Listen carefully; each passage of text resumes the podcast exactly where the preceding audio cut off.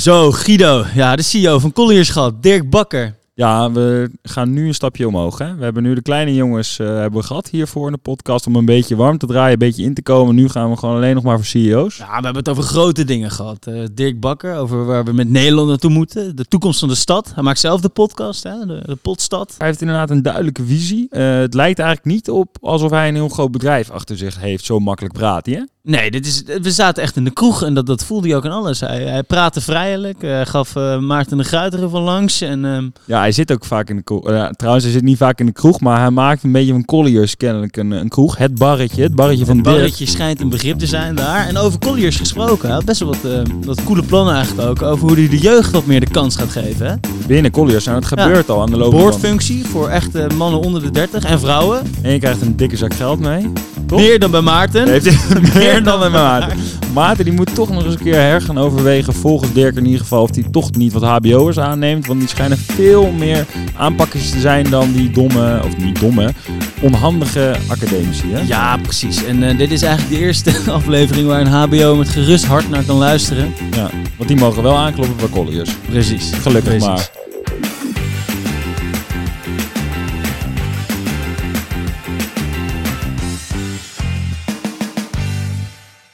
Oké, okay, hey, welkom Dirk. Aan de andere kant uh, van de microfoon. Dat is even wennen of niet? Ja, een beetje wel, ja, maar wel leuk. nu mag jij de vragen beantwoorden. Ja, ja. zeker. Vertel eens Dirk, want uh, Potstad, de podcast maken jullie. Ja. Met Colliers. Met Colliers, met Ramon en ik en Marjolein. En uh, dat doen we één keer in de twee weken op vrijdag bij mij op kantoor. Zaaltje voor ingericht, net als jullie dat hier hebben. En ontzettend leuk om te doen. Ook een bar of...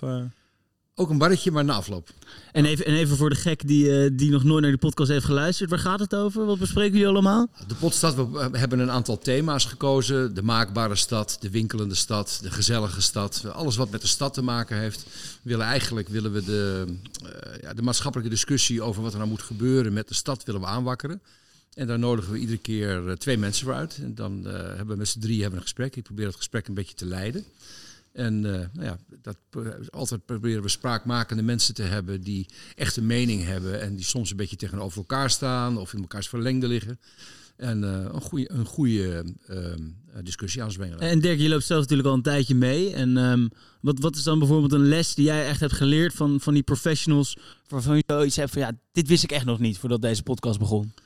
Um, goeie vraag. Het, een, een, een leuke um, vind ik toch wel. Ik vond Joris Deur heel erg verrassend. Ik vroeg aan Joris. De, de, Wat doet Joris Deur? Joris Deur is architect bij ZCDP. Is daar een van de, van de, van de grote mannen. Ja. En ik vroeg aan, aan Joris wat. Um, ging over de maakbare stad uit mijn hoofd. En Joris die zei van ik haal mijn inspiratie uit saaiheid. Dus Joris die zoekt saaie gebouwen. Want dat inspireert. Met, met saaie gebouwen moet je iets. En dat vond ik eigenlijk een hele grappige invalshoek. En daar, daar ben ik over gaan doordenken. Want er is eigenlijk best wel veel saaiheid te vinden. Ja, nogal. Ja, vooral de nieuwbouw uh, viel ons op. Maar... Nou ja, nieuwbouw, maar ook voor al die vervelende distributiecentra. Want we hebben tegenwoordig 25 busjes die Amsterdam binnenrijden iedere dag. Ja. Ja. En die komen allemaal uit distributiecentra. En dat zijn natuurlijk de meest vreselijke gebouwen die er zijn. Maar het hoeft ook niet per se mooi te zijn, toch? De distributiecentra. Nou ja, als je er langs rijdt, het, het gezicht, het, het oog wil ook wat. Ja, en maar jullie met die podcast focussen je ook echt op de stad, dus als geheel, dus ja. niet specifiek op het uh, vastgoed als object. Nee. Waarom is dat? Waarom is dat belangrijk? Nou, omdat het uh, vastgoed heeft een, heeft, heeft een maatschappelijke functie, heeft een maatschappelijke re uh, relevantie. En dat vind ik, en dat vinden wij bij Colliers überhaupt, maar dat is voor mij eigenlijk het thema wat ik eigenlijk altijd kies.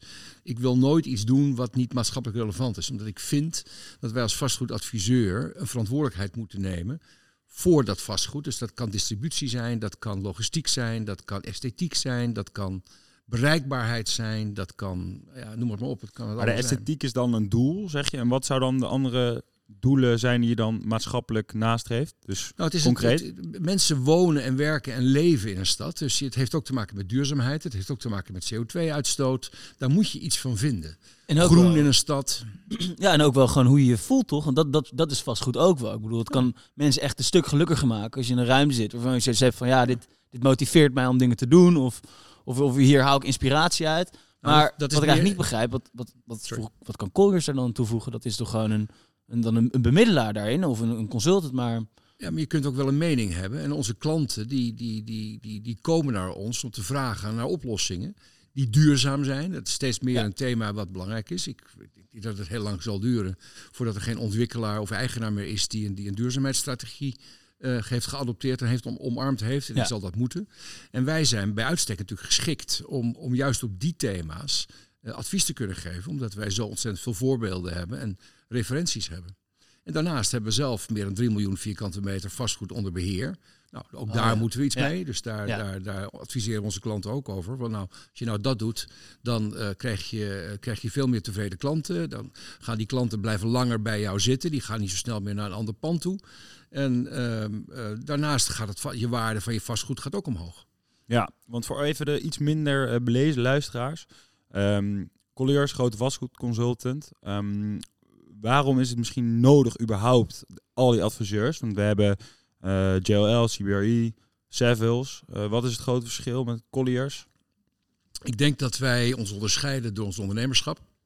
We hebben bij, eh, binnen Colliers in Nederland met een aantal partners hebben we 35% van de aandelen eh, in handen. Zoals Colliers wereldwijd werkt zo. Die vindt Oh. lokaal ondernemerschap vreselijk belangrijk. Dat betekent dat we eh, natuurlijk winstgedreven zijn, zoals, zoals iedereen dat is. Maar we zijn niet exit gedreven. Dus we zijn niet een private equity eh, bedrijf. We zijn wel beursgenoteerd. Niet aannemen, management eruit trappen, schuld erin pompen en weer van de hand doen. Nee, nee, zo werkt het bij ons absoluut niet. Zo werkt dat vaak bij private equity, heb ik al. private equity is... Guido, ja, niet iedereen heeft in Rotterdam gestudeerd. Er zijn ook gewoon mensen met een passie voor dingen waar je wat maakt. Daarom vat ik het even samen. Hoor. dat zal eens niet. Dat zal eens niet. Nee, maar zo, het is, dat, daar onderscheidt Colliers zich eh, heel, heel erg duidelijk in. En eh, wij kiezen inderdaad voor een, voor een maatschappelijk relevante eh, eh, keuze in alles wat we doen. Dus die aandeelhoudersstructuur, dat is echt specifiek een Colliers. Dat de partners ook eigenaar zijn van de vestiging in Nederland dan. Dat klopt. Nou, dat is onderscheidend inderdaad. En ehm, ja, ik wil toch nog even doorpraten over die onderscheidendheid. Want dat zijn inderdaad wel vier, vijf, eh, de, misschien wel de bekendste merken binnen het vastgoed. Hè? Die consultancybedrijven ook. Maar wat doen ze nou eigenlijk? Nee, ja, ja, nee, nee. Ja, dat is een ander vraagstuk. Maar ehm, waarin kan Colliers zich dan bijvoorbeeld ook een onderscheiden hoe je nu uit deze crisis komt? Ik bedoel, eh, de corona heeft daar denk ik ook de vaste consultie op best wel een harde manier geraakt. Ehm, is er ook een onderscheidende manier waarop Colliers daarmee omgaat in vergelijking met de concurrenten? Ehm, ik weet niet of ik dat kan vergelijken met de concurrenten, hè, de, CB's en Cushmans, JLL's en Savills van deze wereld. Maar waar wij duidelijk voor kiezen is eh, natuurlijk marktgedreven, is, is helpen bij bemiddelen tussen eigenaar en huurders. Veel huurders kunnen hun huur niet opbrengen, daar moet iets mee gebeuren. Nou, daar hebben we ook daar wat referentiekaders voor, of dat nou winkels zijn of hotels zijn of, of nou, woningen doen we dan niet, maar of kantoren zijn, daar, daar kunnen we iets mee doen. Maar het belangrijkste denk ik is dat, dat de crisis ehm, twee dingen veroorzaakt. Eén is de technologische revolutie die voor de crisis al was ingezet, die accelereert door de crisis heen. Ja, het is gewoon versnellen. Hè? Dat is echt versneld. Ja. Dat, je ziet gewoon echt duidelijk dat, dat, dat, eh, dat men steeds rationeler op, gaat zoeken naar oplossingen. Nou, als je eh, vlak voor corona begon, hè, de laatste drie jaar is het nu, dus twee jaar was het voor corona, is nu een jaar bezig. Was, was, kun je eigenlijk zeggen dat 90% van de beschikbare data in de wereld in, in die laatste twee jaar gegenereerd is. Nou, dat betekent dat je, eh, dat, dat, dat is natuurlijk gigantisch als je erover nadenkt. Ik vergelijk dat wel eens net als je op je rug gaat liggen, je kijkt op een donkere nacht naar de sterrenhemel, dan zie je steeds meer sterren. Het is Ja. niet te bevatten zo, zoveel als dat is. En dat heeft mee te maken dat mensen van jullie generatie zijn opgegroeid met een, met een mobiel telefoontje. En eh, ja, dat apparaatje, dat Appeltje wat we tegenwoordig bijna allemaal hebben, of een Samsung ding, heeft meer computing power dan de Apollo 14 die naar de maan ging. Nou, als je dat Ja. bij elkaar optelt, dan weet je dat je in, eh, in technologie echt moet investeren. Wij doen dat Ja. zelf. Onze klanten moeten dat ook, doen dat ook. En daar kunnen we ze ook weer bij helpen. Dat vind ik echt één trend. En de tweede trend, of een trend vind ik altijd dat is iets tijdelijks, maar het is echt wel een, een, eh, een, Ontwikkeling. een ontwikkeling die zich doorzet. Het tweede wat zich doorzet is dat je op een andere manier gaat werken. We hadden net voor de uitzending al even, eh, om het genot van een eh, klein drankje, eh, over, over hoe die, het, het thuiswerken gaat veranderen. Nou, ook daar krijg je een grote verandering. Alhoewel dat in Nederland nog wel meevalt, denk ik. Omdat je, hè, wij waren in Nederland 14,1 procent, de laatste cijfertjes die we, die we daarvan opgetrommeld Ja. hebben, werkten we al thuis. En als je dat vergelijkt met Engeland en Duitsland, is dat tussen 3 en de 4 procent. Daar gaat een veel grotere verandering plaatsvinden. En dat zal in Londen lekker zijn, want de vierkante meters in het centrum van Londen die zijn niet echt goedkoop. Nee, Dus daar zal een men, stuk eh, spaarzamer dan hier, ja, eh, hier in dus daar zal Amsterdam. men wat, eh, wat, wat lol van hebben. Maar dan gaat, men gaat meer thuiswerken. En, en eh, eh, dat gaat echt een verandering van de invulling van gebouwen geven. En als we nog even teruggaan naar die technologie, hè, kan het ook gewoon zijn dat die technologie eigenlijk, die was er al, ook voor de vastgoedwereld. Ja. Maar de vastgoedwereld misschien een beetje een eh, labiele markt, vol met eh, oude mannen, zoals er naar buiten natuurlijk eh, naar wordt gekeken. Dus ja, die keken niet naar die technologie. Nou, ik zal Nee. een voorbeeld geven. Op de universiteit eh, waren altijd alle eh, Wat zijn dat, middelen... la- labiele oude mannen? Zei Nee, nee, ik zei een, een labiele markt vol met oude mannen, zei ik. Ja, nou ja, wezenlijk verschil. Ja, wezenlijk. Even kijken scherp bent. Ehm, op de universiteit was bijvoorbeeld altijd al de technologie om colleges op te nemen. Ja, toen kwam corona en toen zijn ze het eigenlijk pas gaan doen. Is dat ook eigenlijk een beetje binnen het vastgoed hetzelfde? Eigenlijk de technologie was er al, maar nu, doordat we moesten, zijn we het in één keer toe gaan passen met z'n allen. Ja, deze was, het was natuurlijk, als ik bijvoorbeeld vastgoedbeheer neem, iets waar ik eh, tot, tot voordat ik CEO van Colliers werd, eigenlijk vond ik beheer, dat stond het meest verre van mij af. En, en inmiddels heb ik dat erg omarmd. Het is ik- niet echt ondernemend, hè? Hoor je vaak van ja, het beheer dat is een beetje, beetje zitten op wat je al hebt. Het werd en, altijd een eh, beetje gezien als het afvalputje van het vastgoed. De winkel En- open houden. Ja, maar ook gewoon zorgen dat, dat de lampjes eh, werken en dat de installaties het doen, en dat het onderhoud gedaan wordt en eh, dat soort dingen. Dat is natuurlijk eigenlijk niet het meest sexy onderwerp van die vastgoedwereld, maar het is natuurlijk iets wat gedaan moet worden. Maar ook daar krijg je nu het bouwen van digital twins, het goed digitaal in kaart brengen van een gebouw, zodat je geen reactief onderhoud, maar preventief onderhoud kunt gaan doen. ja, ja, dat is echt de proptech waar we het dan over Ja, hebben. natuurlijk. hè? En Ja. dat, dat zijn natuurlijk wel de ontwikkelingen die nu... eh, wij zetten daar mega op in om, om dat te doen. Ik vind eigenlijk het property management een, een beetje sexy worden nu. Maar dus veel Hmm. TU... eh, De- nou, volgens mij is een beetje de, de hoop de vader van de gedachte hier. Maar maar veel TU'tjes dus bij eh, Colliers die eh, aangenomen worden binnenkort. Ja, dat gebeurt nu al. We zijn, eh, we zijn daar enorm... We hebben da- dit jaar alleen al hebben we 29 nieuwe mensen aangenomen. En daar zit de helft daarvan zijn mensen die, die in die technologische hoek eh, werkzaam zijn. En zij brengen dat dus mee. Eh, maar je gaf net al aan dat je eigenlijk pas drie jaar lang CEO bent. Je bent, Ja. bent wel al langer werkzaam bij Colliers, maar daarvoor zat je helemaal in de hotellerie. En dus die, die techneuten nu, die kunnen misschien iets vanuit de datakant en, en, en ja, echt de techniek meenemen. Maar wat heb jij vanuit de hotellerie eigenlijk mee kunnen nemen naar het vastgoed? Nou, ik had een, een, een bedrijf wat hotel consultancy deed, maar met name ook gespecialiseerd was in, in hotel loyalty card systemen. Dat, dat heb ik eh, in 2008 heb ik dat verkocht en toen ben ik in 2010 ben ik bij, bij, bij Boerhartig Hoofd Colliers ben ik begonnen. Dus ik binnen zes maanden heb ik nog Boerhartig Hoofd meegemaakt en daarna werd het Colliers. Daar heb ik de hotelafdeling opgezet. Maar wat ik eruit meeneem is dat je met, met, met loyalty card systemen, iemand die een loyalty card gebruikt, die levert jou heel veel data. En die data, Mm, dat ja. heeft hem hoeveel, met hoeveel mensen zit hij te eten, met hoeveel mensen slaapt hij, hoe vaak slaapt hij, waar Ja. slaapt hij. dat vind ik heel grappig. Ja, dat is, dat is ook grappig. Maar dat geeft je heel veel informatie over iemand. Van die data Een loyalty. Ja. waar jij het over hebt. Maar. Ja, maar dat is, dat, uiteindelijk zie ik nu weer dat een cirkel rond wordt. Want ook, ook in de vastgoedindustrie wordt data, in die zin gebruikersdata, wordt steeds belangrijker. Ja. En op die basis maak je nu flex offices en, en, en, eh, en al dat soort zaken. Dus dat heb ik daar enorm van geleerd. Ja, dus eigenlijk eh, komt het er allebei wel samen. Ja, het komt ook samen. Ik denk ook dat die vastgoedwereld gaat steeds meer naar een operatingmodel toe. Het, ik denk dat het, eh, het operationele vastgoed, eh, dat duurt geen drie jaar meer voordat dat, dat, dat belangrijk is geworden. Vaste huurcontracten. Je krijgt steeds meer kantoor, hotel, winkel, mixed use. Eh, shared living operators, abonnementsvormen zullen gaan ontstaan voor werken, maar ook voor wonen en ook voor slapen en winkelen. Maar, maar Dirk, daar, heb je, dan kijk je denk ik wel vooral naar de, naar de synergieën die er zijn. Maar er kunnen volgens mij ook wat, wat, botsingen zijn. Als ik bijvoorbeeld kijk naar de hotellerie en Airbnb, dan, dan, ja, dan dat zijn ontwikkelingen die misschien wel naar elkaar toe gaan, maar eigenlijk ook heel erg botsen. Kan het een wel zonder het ander bestaan? Is het wel zo rooskleurig? Ik denk dat, dat, dat, dat, dat, eh, dat overal synergie in zit. En ik denk ook niet dat, dat eh, in het begin was, was Airbnb was vreemd voor de hotellerie, net als Uber vreemd was voor de taxiwereld en voor het vervoerswereld. Maar uiteindelijk zijn dat de platformen die, die, die het gewoon overnemen, omdat ze veel agiler, meer agile zijn. Ik weet het Nederlandse woord daar niet voor. Is het flexibel? Ja, Nee, scherp, Agiel. flexibel. Eh, dat is in ieder geval niet. niet labiel. Nee, maar die, die, dat, samen, dat samenvoegen van, van, van dat soort vormen is eigenlijk altijd zijn dit soort disruptors zorgen ervoor dat establishment beter wordt. En dat, dat, eh, Ja, dat of de gronden wordt gericht gewoon. Dat kan ook. Als je als, je als, eh, als, je, als je een laggard bent en je gaat niet mee met de trend, dan word je op een gegeven moment word je een keer wakker en denk je, wat is hier gebeurd? Ja. Ja. Wakker blijven, jongens. Ja, ja, of je blijft wakker doordat ze een Airbnb om de hoek zit eh, hier in Amsterdam. Dat is ook niet fijn. nou, Airbnb wordt nu wat meer aan banden gelegd. Hè? Je moet nu Ja. geregistreerd zijn. En daarmee is eigenlijk is de laatste slag naar Airbnb geslagen. En is het gewoon een, een, een nieuwe vorm van logies geworden. Ja, ja eigenlijk wel goed, toch? Hè? Ik denk het ook. Ja. Ik denk dat dat Maar moet je fair is. Moet je geregistreerd zijn, net als de taxichauffeurs van Uber geregistreerd moeten zijn? Of Ja. is het gewoon alleen maar in Amsterdam, je mag maar zoveel keer eh, dronken gasten uit Dublin op je stoep hebben staan? wat er gebeurd is, is dat eh, je mag alleen maar Airbnb mag je aanbieden als je geregistreerd staat als Airbnb-verstrekker. Ah, Oké. Ja. Ja, maar dan ga je altijd illegale tegen. En je ziet nu ook, als je nu op Fundo kijkt, alle woningen die in Amsterdam worden aangeboden. Dat zijn allemaal één, twee slaapkamerappartementjes. Allemaal hetzelfde ingericht. Die Met veel Airbnb- bedden, nieuw keukentje erin, eh nepplanten. Ja. En eh, ja, dat is ook jouw woonkamer, Guido, maar ook hoe Airbnb nee, nee, eruit nee, ziet. Die zijn helemaal getrashed.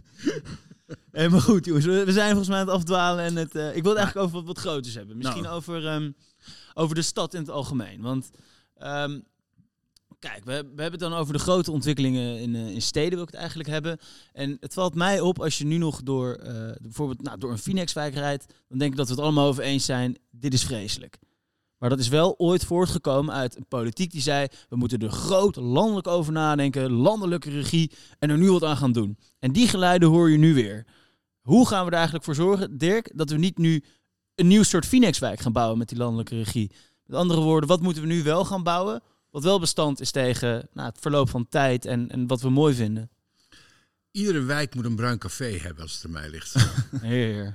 Nou, daar ben ik het wel mee eens, Dirk. En iedere, iedere wijk moet gewoon weer buurtwinkels hebben. Buurtwinkelcentra eh, wor- worden, hebben, zijn gebleken door de crisis heen eh, hier weer populair geworden Ja. te zijn. Dus iedereen wil die samenwerking tussen buurtwinkels en bewoners eh, is belangrijker geworden.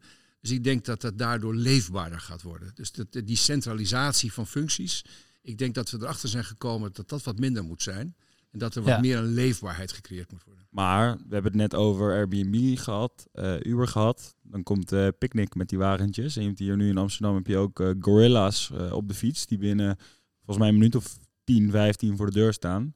Dat zijn weer de dis- disruptors die de man en vrouw van de buurtwinkel eruit concurreren. Ja, ik denk, nou, dat weet ik niet. Ik Ja. weet niet of dat zo is. Ik denk dat dat, dat kopen, eh, het heeft ook gebleken in de, door de crisis heen dat mensen ook wat, hè, die Albert Heijns hebben het, en de Jumbo's hebben het vreselijk goed gedaan, maar het is ook wel gebleken dat de winkeltjes in de buurt steeds populairder zijn geworden, doordat mensen ook de sociale component onder ogen zagen en graag hun, hun bakkertje en een slagertje op de hoek toch wilden helpen door daar te gaan kopen. Dus ook daar zal weer een balans komen. Ik denk ook dat die picknickjes en de gorilla's, en, maar ook de 25 busjes die de stad in en uitrijden met alles wat online besteld wordt.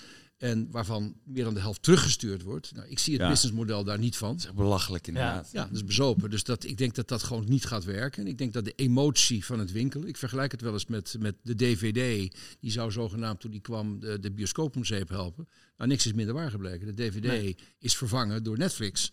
En eh, de bioscoop is uitgaan en entertainment geworden. En is, heeft nooit zulke goede tijden gehad. Omdat dat de beleving gewoon de weer is. is Ja, ik geloof toch ook niet dat in één keer na duizenden jaren waarin mensen sociale dieren zijn geweest en wilden samenkomen van, van echt ja, vanaf de oer al, Ja. eh, dat we nu in één keer binnen één corona en twee, drie jaar het overhoop gooien en lekker alles thuis gaan bestellen, onze deur niet uitkomen, niet meer naar kantoor willen, niet meer naar een winkel willen, niet meer naar een kroeg willen.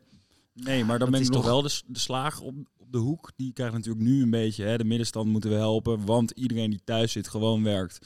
Ja, die heeft gewoon nu wat spaarcenten. Omdat ze gewoon Ja. minder in de kroeg uit kunnen geven. Denk je niet dat het gewoon weer verdwijnt op het moment dat iedereen eh, wel weer op vakantie kan. En wel weer op vrijdagavond de stad in kan? Nee, ik denk als er een van de dingen is die, eh, als ik ook naar mezelf kijk en als ik met mijn vrienden eh, praat, ik, denk dat we smachten allemaal weer naar het café en dat we allemaal een, minder vlees gaan eten. Dus die slager op de hoek, die dat kwaliteit biefstukje pre- gaat prevaleren over de massaproductie van de supermarkt. Ik denk dat men veel meer door die crisis weer wakker geworden is en gezegd heeft van god, we moeten toch eens even nadenken hoe goed het eigenlijk kan zijn als je de kleine dingen eert en waardeert. Vind ik een mooie afsluiter. Of wilde jij nog door over de stad, eh, Mats? Over de stad? Nee, de grote ja, stad. er- is veel te hebben over de stad. En Ehm, nou, misschien kunnen we het wel over, meer over de Randstad hebben. Want dat is eigenlijk meer iets ehm, nou, wat ik zelf misschien niet helemaal begrijp. Ehm, je hoort vaak ook dat we bijvoorbeeld de Randstad, dat moeten we helemaal gaan uitbreiden. En we moeten er een metropool van maken. En het is belangrijk dat we ons internationaal positioneren als een stad waarbij van Den Haag naar Utrecht, Rotterdam, Amsterdam, misschien zelfs Eindhoven erbij. En het groene hart is, eh, is een Central Park. Dat we dat zo moeten profileren. En eh, het klinkt allemaal wel logisch en ik begrijp het ook. En, en, en 8 miljoen inwoners en het is een grote economie. Maar eigenlijk heb ik de beargumentatie waarom die wat schieten we als Nederlander nou echt mee op om dat te doen? Ik, ik, ik, ik voel het ergens wel, maar ik kan het niet echt onder woorden brengen. Kun jij dat wel, Dirk? Wat is het belang van de Randstad? Nou, En- ik denk dat, dat, dat je, het heeft te maken met gemeenschappelijke functies. Ik denk, de Rotterdamse haven heeft een groot belang voor de Randstad. En dat heeft Schiphol ook voor de Randstad. En eh, dat heeft eh, de Nederlandse kust ook voor de Randstad en nog veel meer.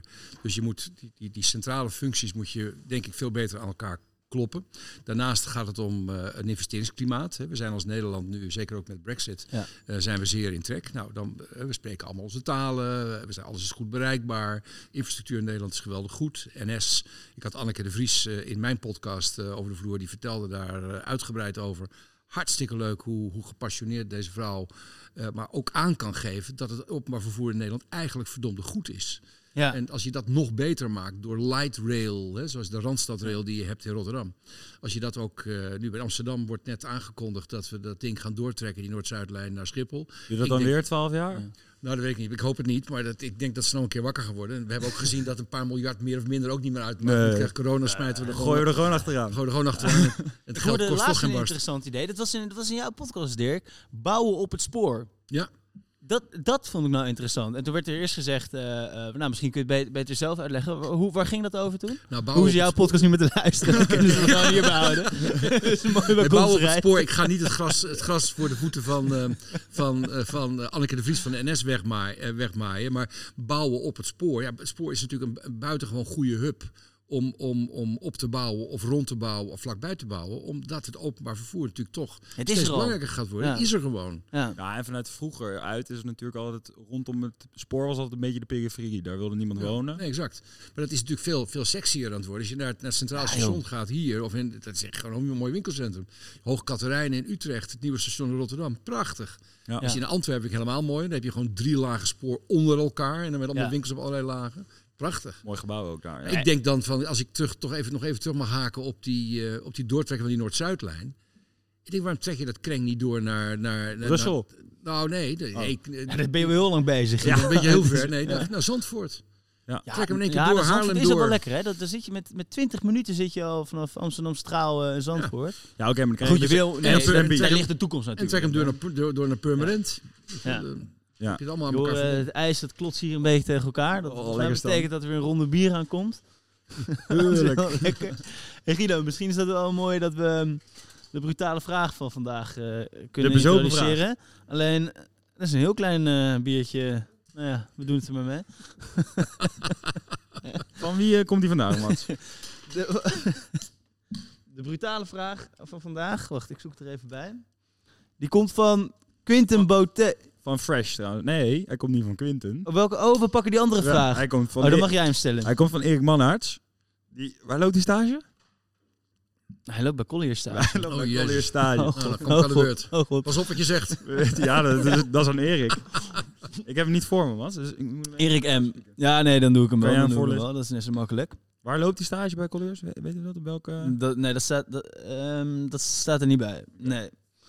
Hij begint als volgt. Eh hoi jongens, Ehm, leuke podcast maken jullie. Eh, ik hoorde dat jullie Dirk Bakker te gast kregen. Eh, en toen moest ik direct denken aan een eerdere podcast. Daarin hoorde ik van onder andere Maarten de Gruiter... dat net afgestudeerden het eerst maar even bij een Colliers of Sevels moesten leren... om daarna pas te komen solliciteren bij een Boelens de Gruiter. Waarom zou ik bij Colliers moeten solliciteren als het toch maar een soort vervolgopleiding is? Hij heeft het dus al gedaan, eigenlijk. nou, Erik, ik is geen stagiair meer. het is voorzichtig vertrekken hier. Ik denk dat je, dat, dat ik kan niet spreken voor Maarten de Gruiter, maar ik, eh, het is wel bekend natuurlijk dat wij eh, een hele brede opleiding als uh, opleidinginstituut zijn als vastgoedadviseurs. Dat je kunt leren taxeren, je kunt leren kopen, verkopen, aanhuren, workplace consultancy, retail specialisten. We hebben alles in huis. Uh, maar tegelijkertijd kun je natuurlijk net zo goed bij Collies blijven. Maar bij Collies kun je meer verdienen dan bij Maarten de Gruiter. dat, is... dat heeft hij er niet bij verteld, inderdaad. nee, ik denk dat Erik zijn vragen snel inslikt. Ja, ik snap het wel. Maar dan moet je wel lang blijven zitten dus bij Colliers, toch? Nee, helemaal niet. Bij ons is het, het gaat bij ons niet om leeftijd. We hebben een, dus we hebben een heel actief beleid. Het, het, onze mensen zijn in de afgelopen drie jaar... is de gemiddelde leeftijd met tien jaar naar beneden gegaan.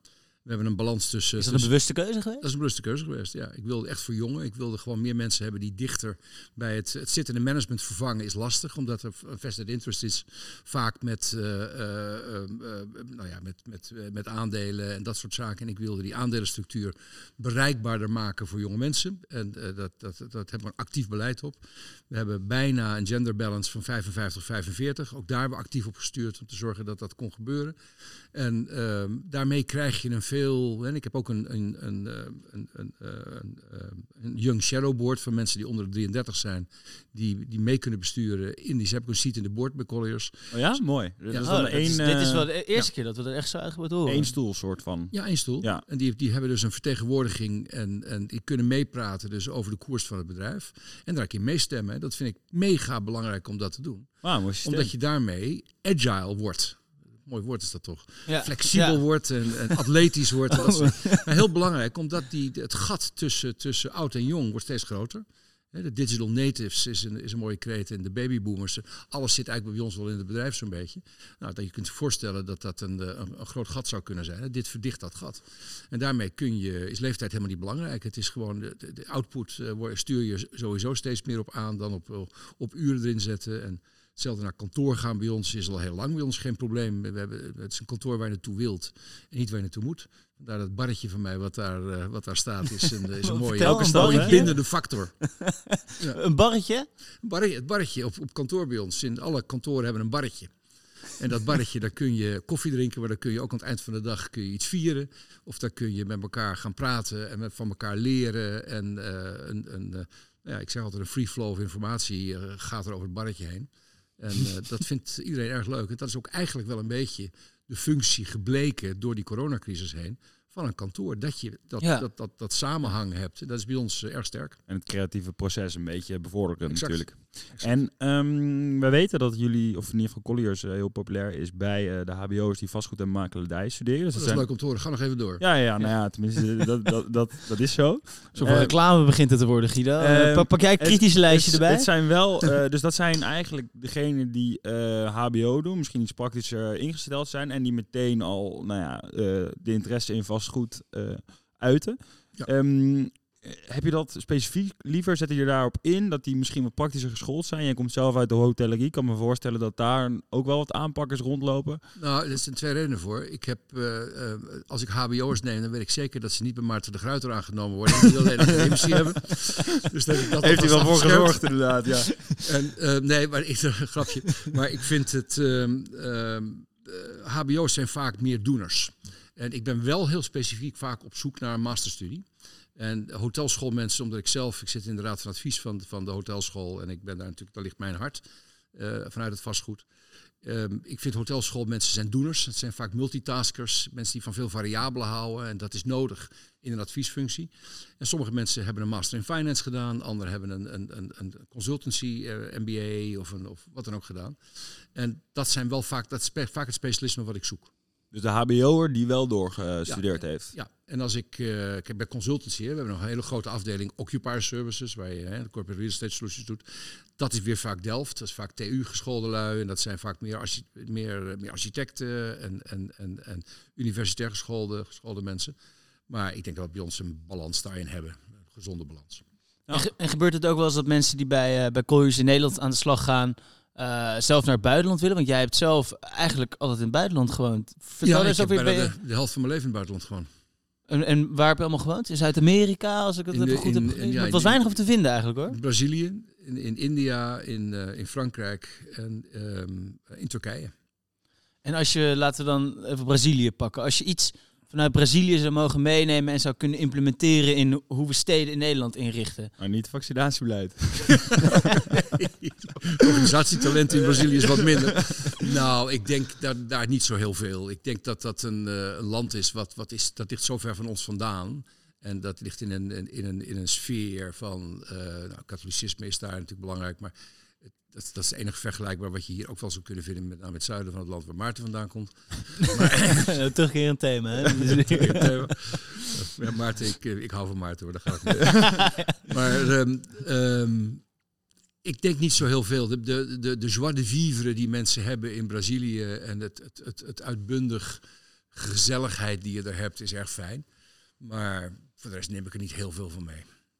Dat is ook heel lang geleden, dus ik kan er ook niet. eh, toen ik daar woonde, dus ik heb het over 25 jaar geleden, denk ik. Dus Dus we mogen hier tevreden zijn. ik denk dat we heel tevreden mogen zijn met Nederland, zeker. Als ik ook Frankrijk, dat kun je het meer, meer vergelijken, is het hier veel beter georganiseerd allemaal. Dat is sowieso een feit. Het ondernemerschap is hier veel beter geborgd in Nederland. Ja. Turkije was ik te kort om daar een goede mening over te hebben. India, nou, dat is, dat is, daar heb ik het meeste van geleerd waar ik ooit geweest ben. Dat was een, een land waar ehm, de anarchie bijna hoofdij viert, de corruptie is zo doorworteld in alles dat je Ja. Trek me ook helemaal niet aan, maar wat, wat, wat was de les? De, Heel boeiend. Of gewoon dat het vreselijk was?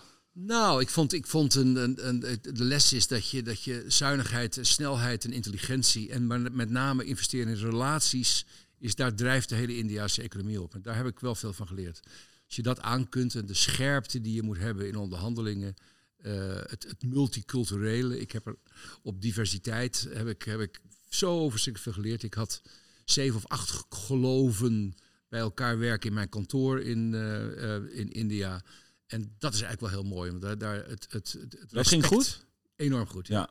Het respect wat iedereen voor elkaar heeft, ondanks dat er natuurlijk ook wel undercurrents zijn, ehm, is iets waar ik mega veel van geleerd heb. En waar ik hier ook in Nederland, eh, nu met de hele diversiteit en inclusiviteitsdiscussie die er is, enorm veel van leer. En dat pas ik ook gewoon toe in het bedrijf. Ik vind dat erg leuk. Een mooi thema ook. Ja, begrijpelijk inderdaad. Daar kunnen we nog wel wat van leren misschien. En als we het even terug eh, pakken op Nederland als, eh, als laatste. Maar wat is nou het grote visioen van, van Colliers? Waar moeten we heen met z'n allen? Waar moeten we echt op inzetten de komende jaren om misschien nou ja, iets uit deze crisis te komen, maar dan nog even wat verder? Met, ik een paar dingen zeg, want ik vind het wat moeilijke, moeilijke vragen, omdat ik, ik hem heel breed kan beantwoorden. Ik word heel moe in Nederland van die afrekencultuur.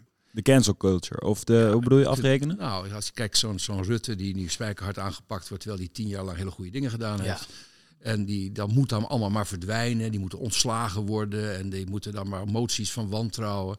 Ik vind dat we veel meer moeten gaan samenwerken. En moeten zeggen, jongens, laten we eens gaan praten over oplossen. In plaats van afrekenen. Want het alternatief is niet beter. Dat vind ik heel erg belangrijk. De menselijke maat vind ik een ongelooflijk belangrijk thema. Het hard zijn tegen elkaar. Het naar zijn tegen mensen. Wees eens aardig. Wees gewoon eens aardig voor elkaar. En zoek het goede er nou eens in. En ga samen zorgen naar op, zoeken naar oplossingen. Dat zou ik Nederland toewensen. Laten we hem afsluiten met een eh, quote van Eberhard van der Laan. Wees lief voor elkaar, wees lief voor de stad. Ja, ik denk dat dat een hele goede is. Dat onderschrijf ik volledig. Dank Dirk. Dankjewel Dirk. Graag gedaan. Hartstikke leuk jongens.